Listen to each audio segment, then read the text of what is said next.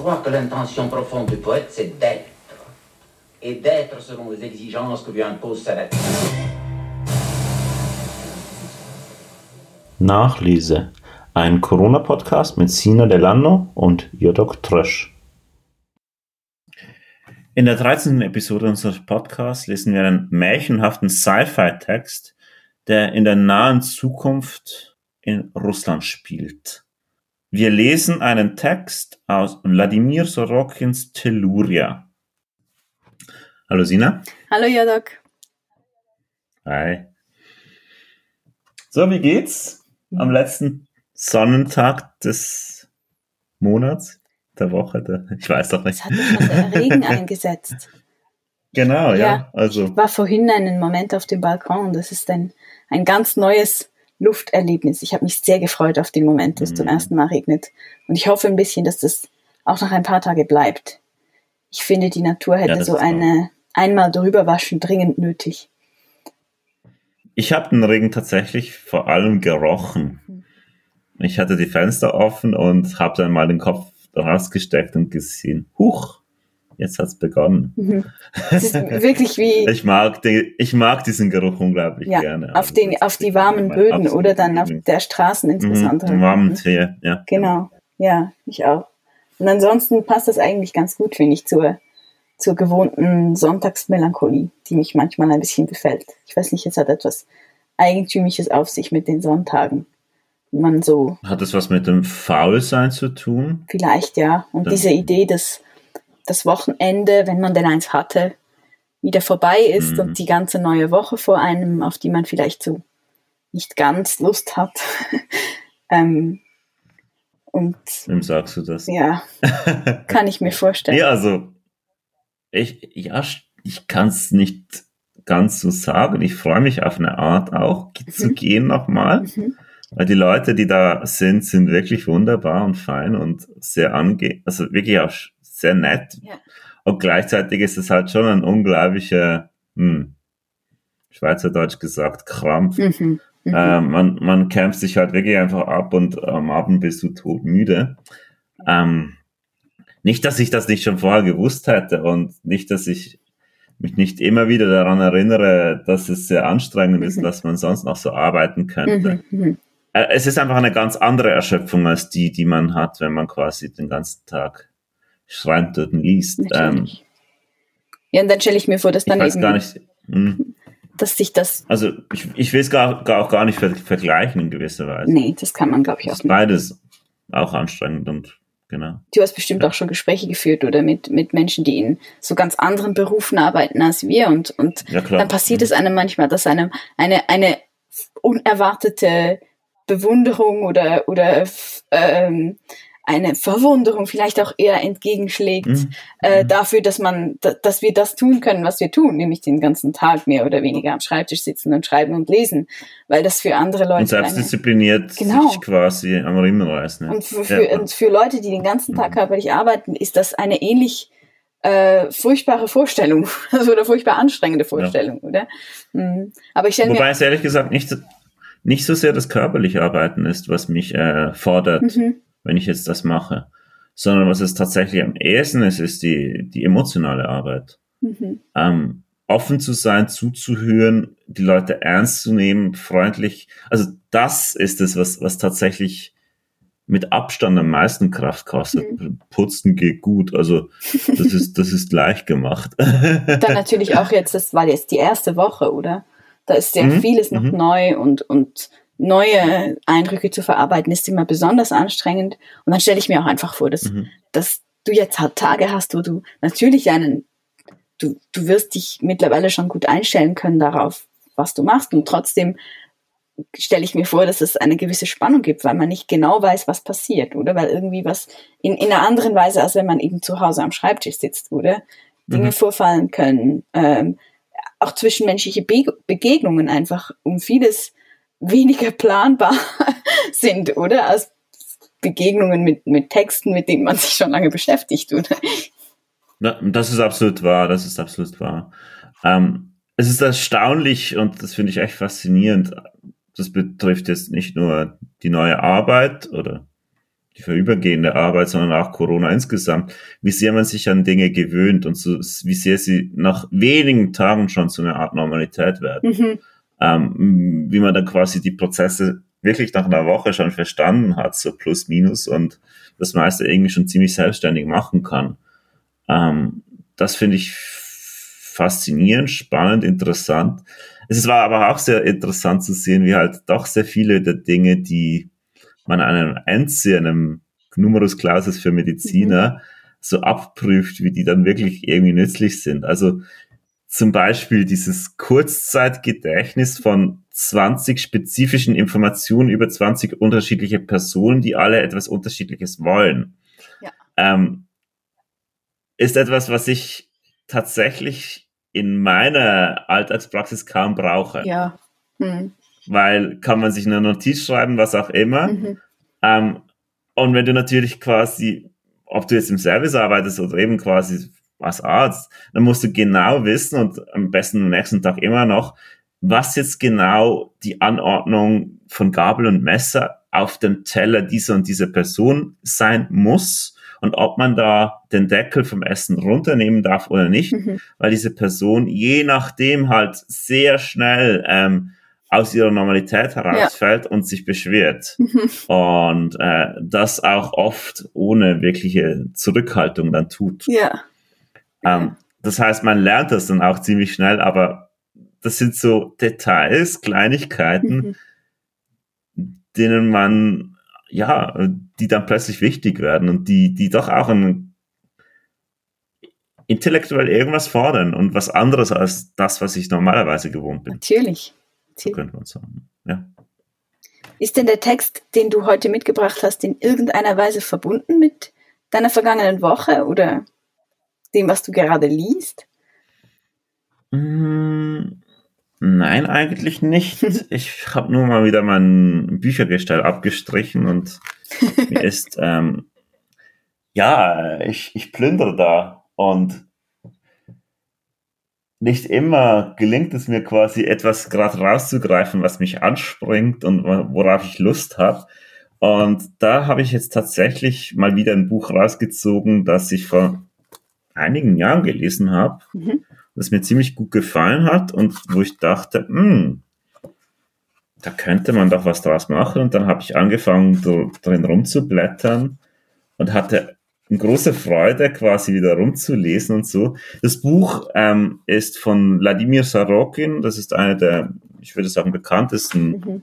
russischen Gegenwartsautoren, äh, lebt in Moskau und Berlin. Ich nehme an, je nach politischer Lage dann auch mal mehr in Berlin. Und das Buch, aus dem wir heute lesen, heißt Telluria. Und es nimmt die Leser mit, die Leserinnen in eine nicht allzu weite Zukunft, wie ganz viele Romane von Sorokin. Mhm.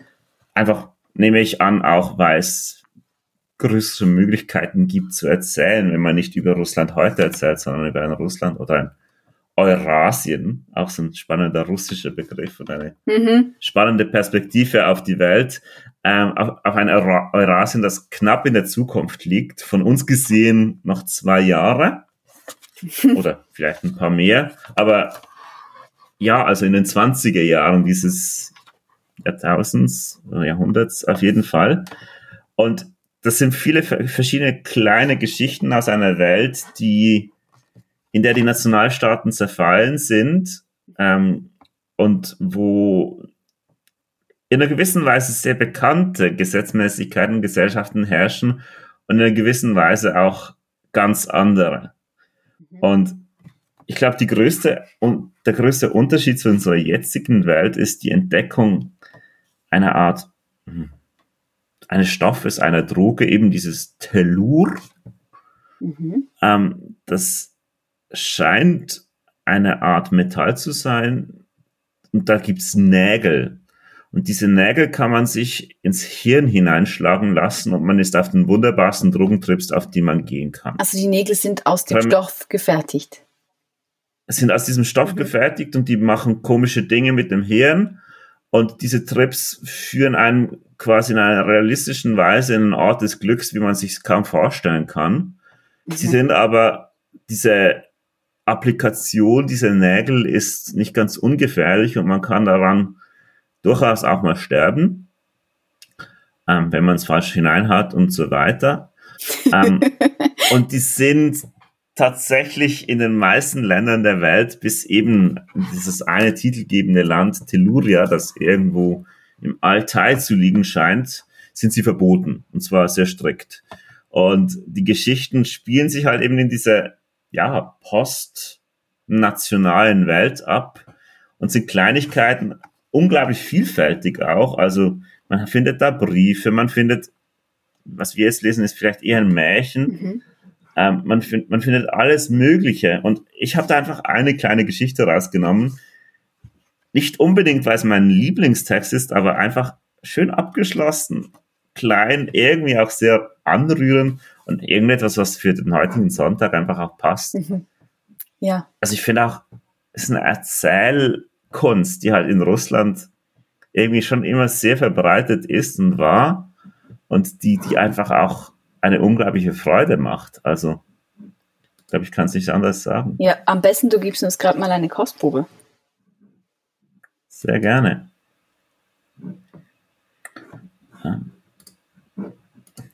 Das ist das 24. Kapitel. Mhm.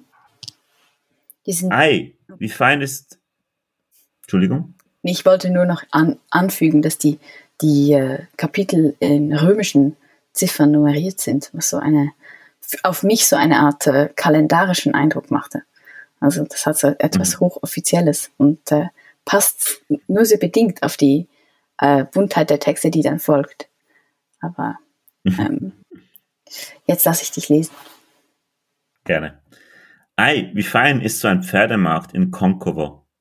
Von nah und fern eilen die Pferdehändler mit ihrer lebenden Ware herbei. Nicht nur aus Moskau Land, vom ruhmreichen Jaroslawl her, aus den Saratower Inkubatoren und den Großpferdefabriken in Woronesch und Baschkirien, gar aus fernen Reichen strömen die Herden ins Samoskvorje Quaretje, ja, aus dem hispanischen Cordoba ist zur großen Freude der Moskauer Schönheiten eine Wagenladung blauer Dampfpferdchen eingetroffen, nicht zu reden von den robusten chinesischen Xioma. Da stehen sie in Fünfergespann beisammen, warten auf ihre Herren und nicken mit den zottigen Köpfchen. Pferde aus Pavlodar und Ivanovo tscherkessische, mongolische, tatarische, provenzalische, bayerische Rasse. In Konkovo sind sie ohne Zahl. Obwohl sechs Werst ins Geviert mag der Markt schon einnehmen. Und doch klagen die Händler, dass es eng geworden sei. Die Pferdchen hätten keinen Aus, die Pferdchen keinen Auslauf mehr hätten, ihre Schönheit und Kraft zu präsentieren. Vanya mit seinem schwarz gestreift hellbraunen Kugelrösslein ist im Hellen hergefahren. Ist aus der Metro gekommen, hat sich den Korb mit den Kugelrösslein über den Kopf geworfen und ist losgewandert. Da spaziert er nun und freut sich. So viele Pferde ringsumher, die Augen gehen ihm über. Gewöhnliche Pferde in allen Farben, Ponys und Arbeitspferde, gebrauchte Unterpferdchen, lustige Stolperer, Flitzer und ruhige. In den Verschlägen Herden von Kleinen aller möglichen Formate. Sie drängen sich aneinander und gickeln, dass es zum Lachen ist. Hell auf, lachte Vanya beim Anblick einer Herde kleiner Gescheckter, die zu komisch waren die auch, zu komisch waren die auch. Weiß schimmernd mit dunklen Flächen als hätte sie einer mit Farbe besprenkelt. Wohl vierzig Stück tummeln sich, Äuglein wie schwarze Johannisbeer im Verschlag, gickeln und blecken die winzigen Weißerchen gegen ihre Herren. Der steht neben, daneben, dick und gesund, die Arme verschränkt und schmaucht ungerührt, als wäre es nicht seine Herde. Das ist unglaublich, wenn nach dem, was du einleitend erzählt hast über das Buch, erwartete man ja eine äh, vielleicht etwas Science-Fiction-artige Dystopie. Und nun findet man sich beinahe in ein Kinderbuch geworfen. Also vieles ähm, kommt einem sehr bekannt vor von, von den Kinderblicken, die wir aus anderen Texten schon kennen, oder? Ähm, diese, die große mhm. Freude an der, an der sinnlichen Vielfalt dieser Marktszene, wenn ich das richtig verstanden habe. Das scheint ja. Das ist ganz klar Marktszene. Mhm. Pferdemarkt, oder? Ähm, genau, ja. Und diese, diese unglaubliche Buntscheckigkeit dieser verschiedensten äh, Pferde, die, die so halb, ähm, halb fantastisch sind. Also eine kleine, eine kleine mhm, Korrektur mhm, muss man vielleicht mhm. äh, von wegen nachlesen. Die, die Dampfpferdchen, die sind auf deinem Mist gewachsen. Das sind, glaube ich, Damenpferdchen. Damenpferdchen. Aber ja. Dampfpferdchen hätten mir fast besser gefallen. Ähm, denn mir auch. Nee. Äh, sag weiter. ja, weil tatsächlich ist es ja wirklich so, dass dieses äh, ein, eigentlich schon nur die, die Buntheit und die Vielfalt schon fast ins Fantastische spielt. Ähm, mhm, mh. Und dass man eben, weil man sich ja, also oder mir geht es zumindest so, unter den allermeisten Herkunftsbezeichnungen und so weiter ohnehin nicht viel vorstellen kann. Ähm, mhm. und, und quasi eigentlich dem, dem Rest der Beschreibungen ähm, anheimgegeben ist, äh, zottige Köpfchen und so weiter finde ich, dann entwickeln eben diese, äh, gerade diese äh, geografischen Angaben auch eine, äh, ein Eigenleben. Also und, und die, man stellt sich da etwas, etwas unglaublich Fantastisches drunter vor. So ging es mir. Äh, tatarische Absolut, und ja. provenzalische oder? Genau, und irgendwie ist halt die Perspektive ganz deutlich verschoben in einer ja andere Welt, in der quasi wie soll ich sagen, geopolitisch andere Orte wichtig zu sein scheinen. Mhm. Ähm, natürlich eine russische Perspektive und eben auch eine, die quasi nicht mehr so sehr in Europa hängt. Also was man dazu sagen muss, ist natürlich das, dass diese Pferdchen von Sorokin nicht das erste Mal quasi auftauchen. Aha. Sie sind, spielt nämlich noch eine sehr wichtige Rolle schon im Schneesturm. Ich glaube, das ist der Roman, der davor quasi von ihm veröffentlicht wurde. Mhm. Und diese Pferdchen sind letztlich der Ersatz für unsere Autos, denn man kann die kleingezüchteten, und das sind Zuchtprodukte, also quasi biotechnische Modifikationen, wenn man so will, ähm, gentechnisch verändert und so weiter. Das steht dann quasi alles irgendwie auch wirklich dann wieder Science-Fiction-mäßig erklärt.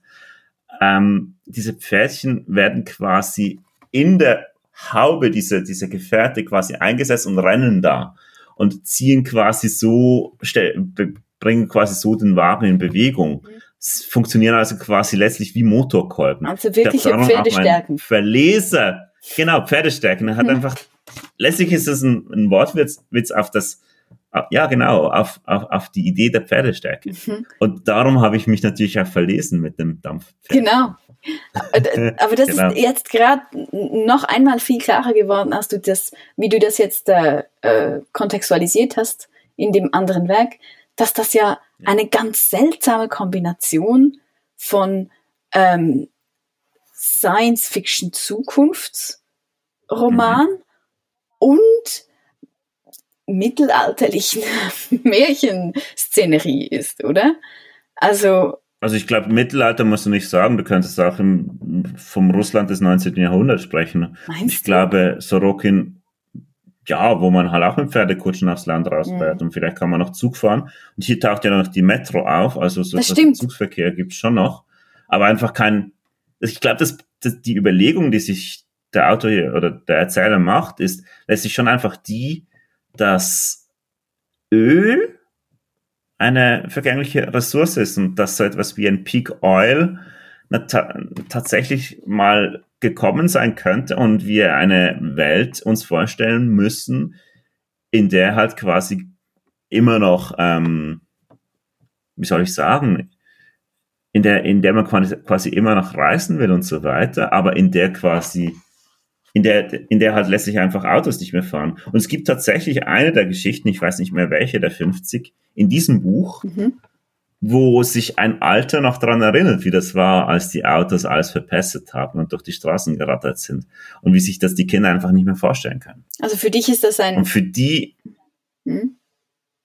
Und für diese Kinder quasi, diese, diese Welt hier, muss unsere Welt genauso unglaublich und fantastisch und unvorstellbar zu äh, Mhm. sein, wie halt quasi für uns jetzt diese, diese Zukunftsvision, die irgendwie vorne und hinten Zukunft und Vergangenheit miteinander Genau, kombiniert. genau. Also ich verstehe jetzt, dass man das in diesem Sinne plausibilisieren kann, dass das quasi ein, ein geschichtlicher Entwicklungsprozess ist, der dann gewissermaßen Mhm, mhm. regressive Züge trägt, oder? Weil, weil eben gewisse technische Innovationen eine Halbwertszeit haben oder? Und, und dann irgendwann Genau, ja, ja. abgelöst werden und das dann kommt es zu, also treten äh, Phänomene wieder auf, die man aus vergangenen Zeiten kennt. Dort, trotzdem glaube ich, dass da liegt auch der Reiz des Textes oder liegt in dieser in dieser Amphibolie gewisserweise einer einer äh, vormodernen Markt. Für mich ist es wirklich eine vormoderne Marktszenerie. Also Mhm. diese Idee, dass man da etwas einen Korb auf den Buckel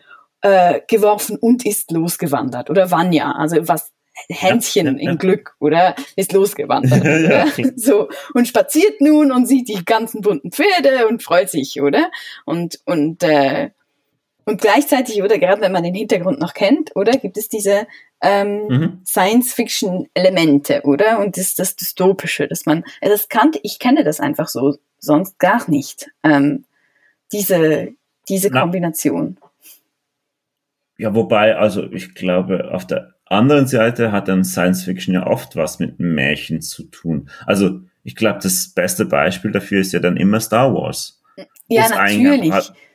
Kampf zwischen Gut und Böse geht und so weiter, wo es letztlich aber einfach, also der einzige Unterschied ist natürlich einfach, dass die Szenerie verändert wurde. Und irgendwie scheint mir das in einer gewissen Weise hier auch zu passieren, ähm, einfach nochmal in einer markierteren Form. Genau, also um da, und um das geht's Ja. mir, oder? Um die, um die, Mhm, die ja, genau, stilistische ja. Ebene, oder? Weil das, das, Mhm. die Sprache ist sehr deutlich antiquiert, oder? Also Ja, äh, das spielt mit, mit einer äh, Altbackenheit auch, oder? Also der erste Satz, ei, wie fein ist so ein Pferdemarkt in Konkovo, das hört sich sehr nach 19. Jahrhundert an. oder? Also ja, so funktioniert ja auch Genau. Star Wars nicht, oder? Ich meine, natürlich, da gibt Mhm. es immer dieselben Heldenreisen und so weiter, Plots, oder? Der halt die, die Morphologie des Zaubermärchens und so weiter, aber nicht, mhm. äh, was die Stilistik angeht, oder? Haben wir hier so eine Hybridität, würde ich meinen. Und das Faszinierende daran ist natürlich, ich weiß nicht, ob du das gesehen hast, auf der Titelseite steht, aus dem Russischen von Kollektiv Hammer und Nagel. Ja, das habe ich, das habe ich gesehen und zuerst gedacht, ist das ein Verlag? Aber nee, nee, das, das ist heißt- tatsächlich ein Übersetzerkollektiv, das sich da auch einen lustigen Scherz erlaubt hat. Auf die Fiktion, Weil oder? Hammer- Mit dem Nagel. Natürlich, weil die Nägel in der Fiktion eine richtige Mhm. Rolle spielen und gleichzeitig natürlich Hammer und Sichel immer noch so die Natürlich, die ja. zwei Symbole des Russlands beziehungsweise des Sowjetrusslands sind. Um, und das sind dann tatsächlich, wenn man nachliest, Sabine Grebing, Christiane Körner, Barbara Lehmann, Gabriele Leupold, Olga Raletskaya, Andreas Tretner und äh, Dorothea Trottenberg und Thomas Wiedling. Mhm. Also insgesamt eine ganze Reihe von unterschiedlichen Übersetzern.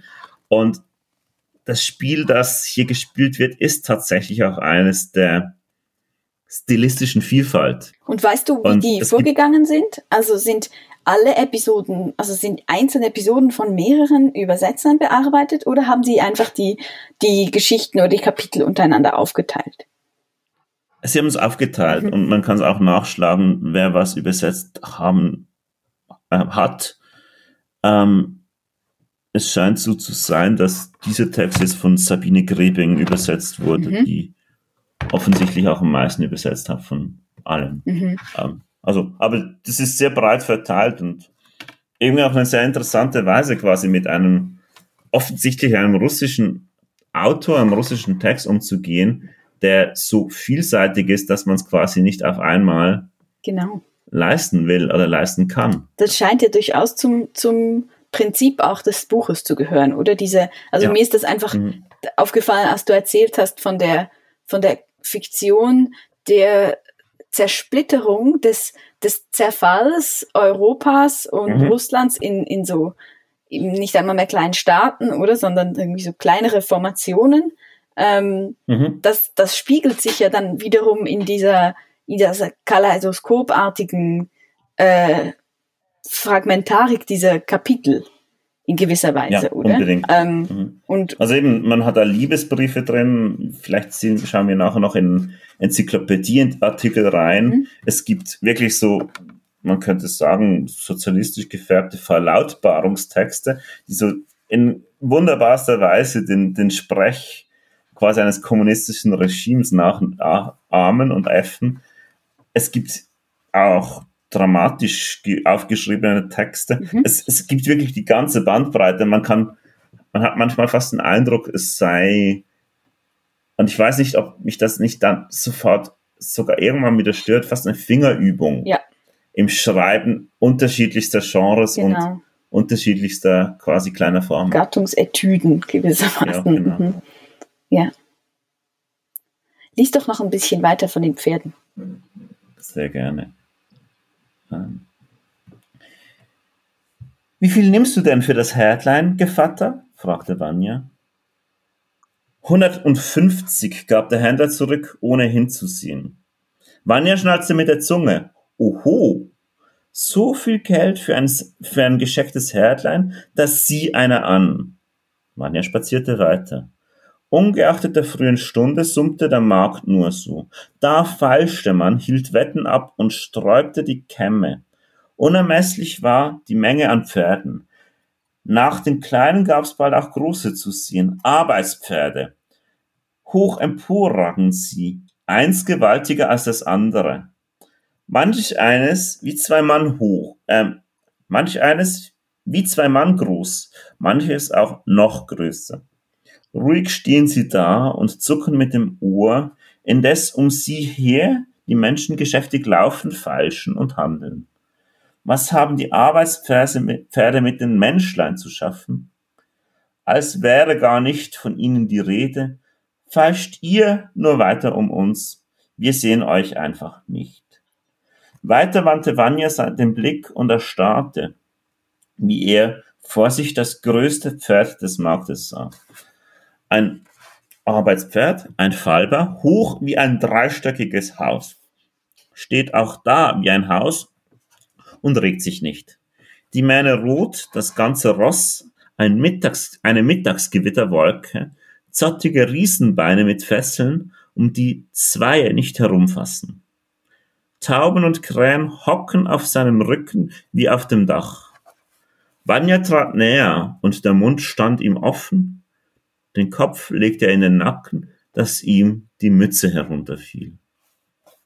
Das Arbeitspferd aber prustete nur so mit den Nüstern, dass Spatzen in Scharen aus seinen Ohren herausflogen. Es schnaufte mit der breiten Riesenbrust, furzte wie Kanonen, furzte wie Kanonendonner und schleuderte einen Haufen nach draußen, dass man ihn auf einmal mit fünf Karren nicht fortschaffte. Vanya lüpfte die Mütze und verneigte sich tief vor dem Ross. Rum dir, du gewaltiger Recke! Nun wieherte das Kugelrösslein im Korb. Auch mich, auch mich vergiss nicht. Und richtig, das Geschäft hat doch Vorrang. Vanya ging sich einen Platz suchen und fand ihn schnell, wo man die Kugelrösslein handelte. Ups, jetzt habe ich. Er zahlte dem Aufseher Kirgisen einen Silberling, stellte sich hin, schlug einen, seinen Korb auf und betete leis für sich. Heilige Florus und Laurus, schickt mir schnell einen Käufer. Und Vanya hatte Glück, keine halbe Stunde verstrich, da trat ein wendiger Aufkäufer zu ihm, von Kopf bis Fuß in Gold, Brokat und Seide, drei Gripse dabei, ein Tellurnagel ragte ihm aus dem Kopf. Sie wurden sich um einen Zehner einig, den Korb dazu, auch, auch gleich damit dazu. Vanya bekreuzigte sich und schob den Zentner, den Zehner in seine Mütze. Jetzt kaufe ich meiner Frau ein Lebtuch, dachte er bei sich, den Kindern Süßes, der lieben Mutter Zuckerobst und dann nach Hause, nach Aprivelka. Wie er nun über den Markt zum Metro ging, sah er am Weg eine Schenke stehen. Schön war sie, neu und reich. Über dem Eingang ein riesiges lebendes Bild. Ein rotbackiger Diener weist zu Tisch und lädt augenzwinkernd ein. Kühn ist das Mühen, herrlich der Lohn. Auf dem Tisch aber, ach, Das Wasser läuft einem nur so im Mund zusammen. Schinkenscheiben türmen sich da, goldbraune Pasteten glänzen, saftige Gürkchen schimmern grün, Quass im Krug fein kühl gestellt, die Karaffe Wodka beschlagen und in der Mitte dampft eine gebratene Gans.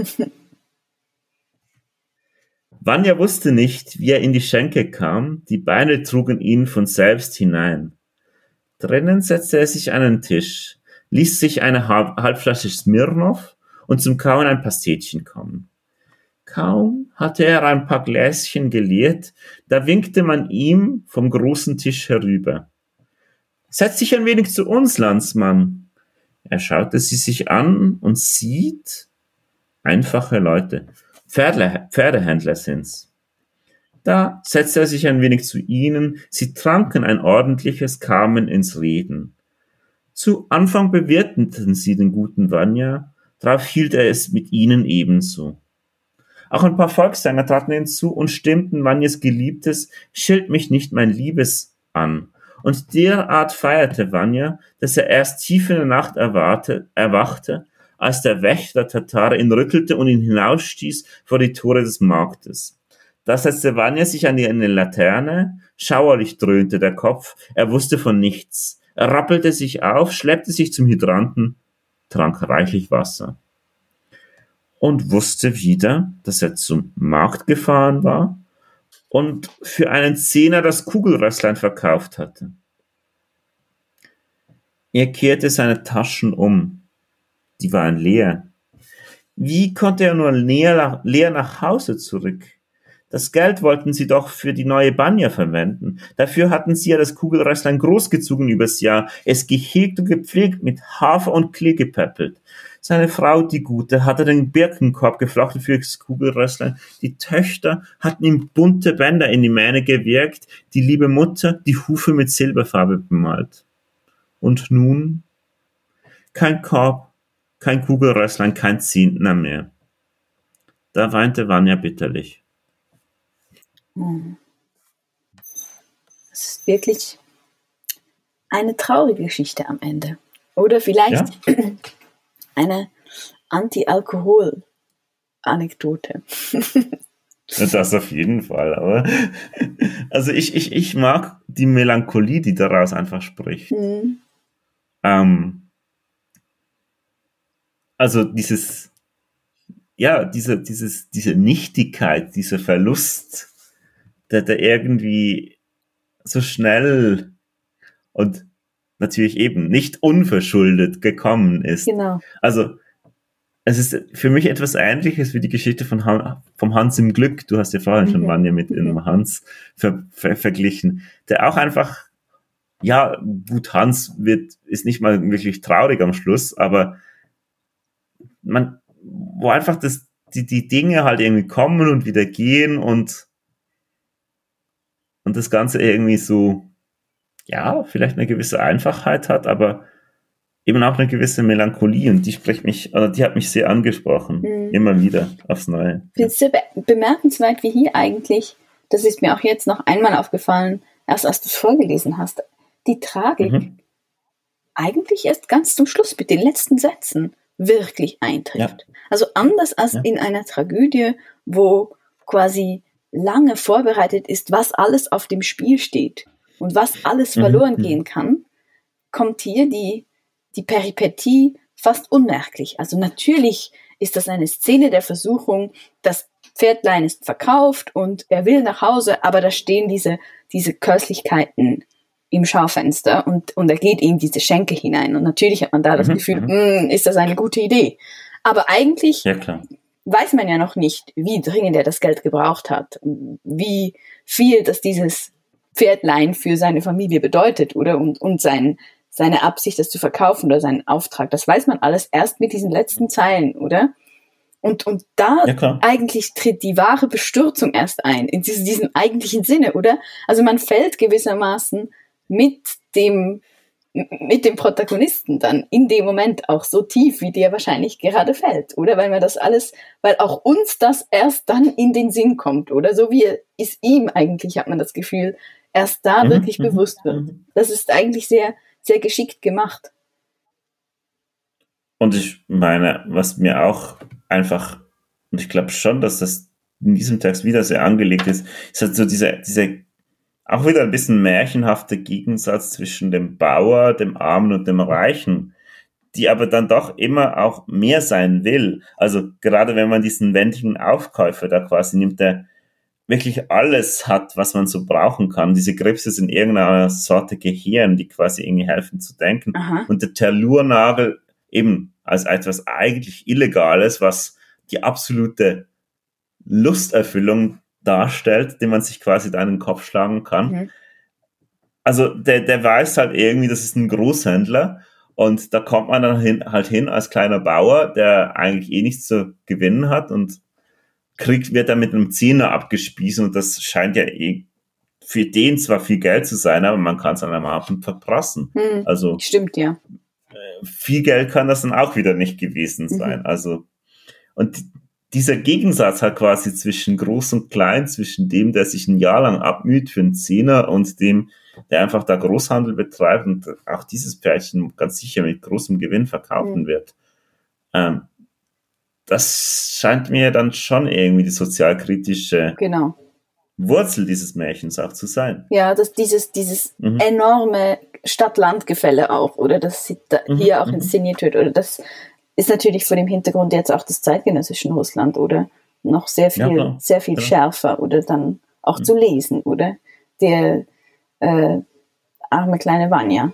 Ähm, und die, die Händler ähm, in der Stadt und die, und die, die Schenken und die Versuchungen oder die dann auch mit der St und eben trotzdem wieder diese, das sind doch alles allesamt vormoderne Szenerien, oder? Also das, das wäre Ja, das sehr. Haus am Stammtisch, oder? Würde auch die, die Art und Weise, wie sie miteinander reden. Ich glaube, gut, ich merke ein bisschen ähm, meine mangelnden, also gänzlich abwesenden Russischkenntnisse äh, sind natürlich hier ein Problem. Ich glaube, vieles, was mir irgendwie allzu antiquiert, geradezu äh, künstlich äh, vorkommt, hat tatsächlich mit einer Eigenheit des Russischen auch zu tun, was so die, die Diminutive angeht und die, die, also diese an, das Herdlein, also wie viel nimmst du denn für das Herdlein? Gevatter.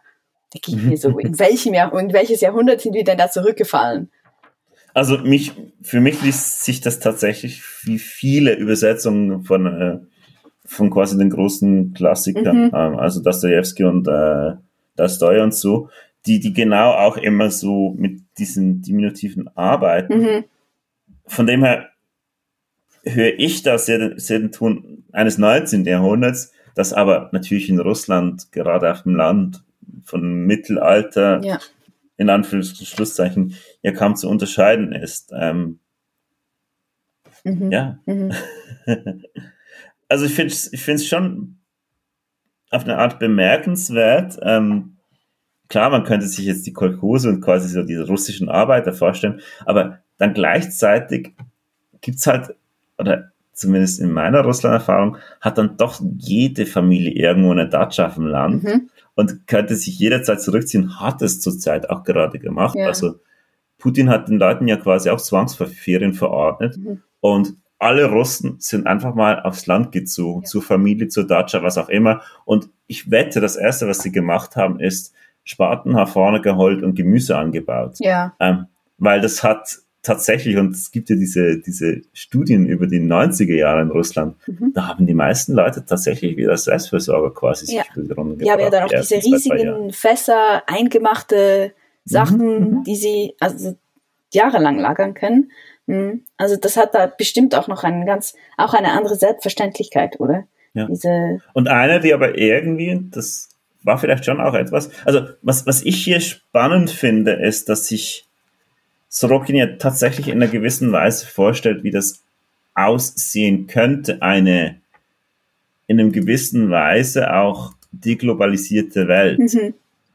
Und die sieht bei Sorokin auch je nachdem, wo man ist, ganz anders aus. Also es Mhm. gibt Gebiete, die quasi dann irgendwie funktionierende Stadtstaaten sind, auch hochtechnisiert. Es gibt Gebiete, die quasi für, für die, für die, für die, die Menschen gemacht sind, die sich quasi einfach nur die Lust erfüllen Mhm. wollen. Also so Las Vegas quasi. so hedonistische, es, es gibt ganze Landstriche, Mitteleuropa zum Beispiel, das äh, von Krieg versehrt ist. Mhm. Da hat er auch die große Freude an die Schweiz in völliger Zerstörung zu schildern. Mhm. Ähm, also ähnlich wie Christian Krach das macht.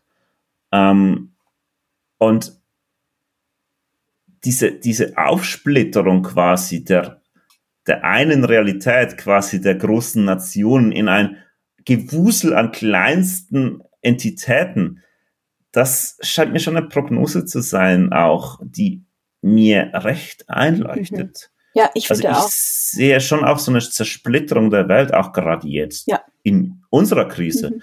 wo plötzlich man merkt oder man den Eindruck hat, die ganz großen Gebilde, ähm, wenn sie nicht super straff organisiert sind, wie es China, sind irgendwie nicht in der Lage, quasi diese Krise zu managen. Man, man schaut sich die USA an, aber für mich noch irgendwie viel bedrohlicher, man schaut sich Europa an. Also ja. Ja, ich weiß genau. Ich will nicht böse sein, aber ich habe den Eindruck, Europa ist gestorben in den letzten Monaten. Also da ist ja keine Solidarität. Ja, es ist ohnehin ein, schon ein längerer äh, Prozess des dahin, Dahinsiechens, ja, ja. oder? Und äh, mhm. diese Corona-Krise äh, wirkt sich nicht zum Guten aus, leider, oder? Ja. So anfänglich hat es noch äh, anders ausgesehen, aber im Moment sieht es ganz schlimm aus. Und ich finde eben auch, mhm. äh, ich würde dir da absolut zustimmen. Ich finde, man liest das jetzt auch, gerade diese Sorte ähm, Zukunftsvision noch einmal mit einem ganz anderen Interesse. Also auch ge gerade was wir jetzt mhm. hier in der mhm. spezifischen mhm. Episode haben, diese Vorstellung einer, einer radikalen Vereinfachung wieder des Lebens, oder? Mhm. Ähm, eine Verkleinerung, die eben einhergeht mit, mit einer Vereinfachung, die man jetzt, wie ich, das habe ich vorhin, glaube ich, auch gemacht, und man könnte die vielleicht etwas wertend regressiv nennen, oder? Aber tatsächlich mhm. ist das irgendwie ein, eine, eine Option, die jetzt wieder an, an ganz neuer Plausibilität gewinnt, oder? Also die, äh, die Situation, in der wir uns momentan befinden, wo wir gerade als, als ein sehr kleines Land, oder? Wieder mhm. eingeschränkt mhm. sind auf unser nationalstaatliches Gebiet, oder? Äh, ja. und, und sich wirklich besinnen muss auf, auf Regionalität, ähm, in, einem, in einem anderen Sinne, als das bisher der Fall war, oder? Wo man das irgendwie mhm, aus, mhm, aus mhm. äh, umweltethischen aus umweltethischen Goodwill gemacht hat, oder? Maximal, ja. Genau. ähm, das und, sie, und sich auch irgendwie nicht vorstellen konnte, dass tatsächlich so die, die Spitze einer Karriere quasi sein kann. Frag mich nicht, ähm, Verwaltungsratschef äh, einer großen nationalen Unternehmung wie der Post oder ja, genau. der, Bundesbank, ja, ja. dass das quasi ein, ein, angesehenes Amt ist. Das ist doch ein kleines Würstchen im Gegensatz, wenn man die zu den Leuten in Silicon Valley. Ähm, und ja, da hat sich schon was verändert, das ist wahr. Mhm. Ähm, aber ich, also ich glaube, das muss auch nicht jetzt vielleicht auch, obwohl das auch in, bei Sorokin drinsteckt, das muss auch nicht unbedingt regressiv sein, Nein, oder, sondern es kann auch eine, eine, eine sehr starke quasi eine Empowerment ja. oder quasi der, der einzelnen Person das Leben wieder in, in die Hände zu nehmen, was zu gestalten, was zu machen, sei das jetzt technisch, sei das sozial, sei das, indem man quasi Kultur macht. Also ich meine, das Singen aus den Fenstern raus ist ja auch so ein, ein erster kleiner, hoffentlich, erster kleiner Vorbote quasi einer, einer solchen anderen Welt, wo man einfach selber macht, weil man quasi nicht mehr nur konsumieren kann. Hm.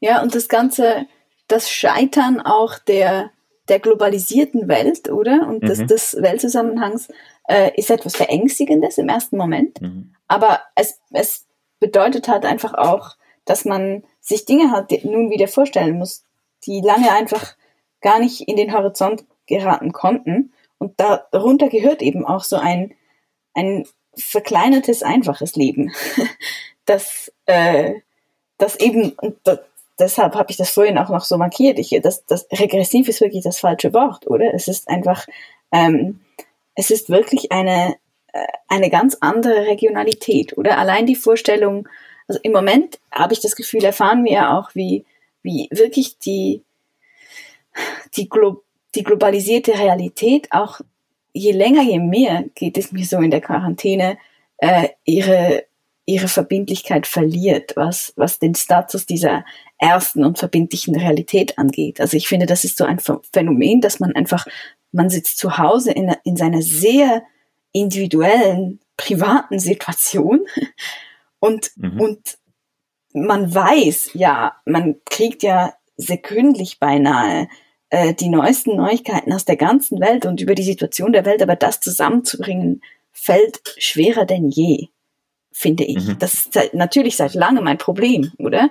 Aber gerade jetzt scheint mir das fast endgültig äh, die, diese Vorrangstellung derjenigen äh, weltwirtschaftlichen Realität, die uns sonst immer überall in den Medien als wichtigste Realität präsentiert wird, diese mhm. scheint irgendwie ihre Vorrangstellung jetzt einzubüßen. Und das. Aber ist dir auch aufgefallen, wie sehr wir schon wieder bei kommunistisch und ich meine jetzt nicht äh, ja Rhetorik angelangt sind, auch in unseren westlichen kapitalistischen Staaten. Mhm. Wir küren zurzeit Helden der Arbeit. Ja, ja. Also jede zweite Zeitung tut das irgendwie. Mhm. Und wir appellieren an den Gemeinschaftssinn, genau. Und, und, mm. und, und, wir sind quasi in einem, in einem gewissen Maße quasi im Default-Modus, den, in den wir wie zurückversetzt wurde, wo quasi die ganzen Überzeugungen dessen quasi wie der Markt funktioniert, einfach absolut in Frage stellen. Mhm. Und also ich meine jetzt, ich habe heute ein bisschen Slava Zizek zugehört, mhm. äh, der natürlich da auch ganz große Freude dran hat und da viel Chancen dran sieht. Ähm, ich kann das nicht in allen Aspekten teilen, weil ich auch die nationalen Gefahren quasi dieser Rückbesinnung ins Kleine durchaus sehe. Ja. Gerade weil, ja, ich mich und ich glaube, du gehörst auch dazu, einfach auch zu einer Generationszelle, die halt auch einfach irgendwie zumindest sich als Europäer verstehen und ja. in Europa auch einfach unterwegs sein wollen. Sogar, ja. mhm. ähm, und gleichzeitig, ja, glaube ich schon auch, dass man bei diesen ganzen Gefahren oder diesen ganzen Herausforderungen auch was, was quasi das Abhängen angeht, also dass halt die Krise zurzeit die, die sozialen Verhältnisse insgesamt vielleicht noch fast ein bisschen gefährlicher und ein bisschen hm, noch prekärer werden lässt. Auf der anderen Seite sehe ich durchaus auch die Chancen quasi für, für eine Umgestaltung hm. gewisser Eigenheiten des schweizerischen Systems oder quasi auch des europäischen, die vielleicht auch in eine, eine fortschrittliche, progressive Richtung wieder gehen können. Hm. Ja. Aus der Krise heraus. Man muss es hoffen. Sonst wird man, man ja wahnsinnig. Nee, nee. man muss es mitgestalten. Ja, würde ich das richtig. sagen. Ähm. das ist jetzt aber ein zu gutes Schlusswort. Ja, wir haben uns ein bisschen verplappert. Ich glaube. Ja, du, das ist wunderbar. Ich glaube wirklich, wir machen fertig hier, ja. Ja. Und äh, wir können das gerne zu einem großen Aufruf machen. Engagiert euch, wie auch immer, macht die Welt besser. Genau. Ähm, es ist Zeit dafür. Jetzt, wo wir wieder aus den Höhlen raus dürfen, so langsam. So ist es damit in, gehen wir jetzt in die, in die kommende Woche. Das beschwingt mich jetzt doch ein bisschen. Mich auch sehr. Ja, mach's gut. Vielen Tschüss, Dank. Tschüss. Tschüss.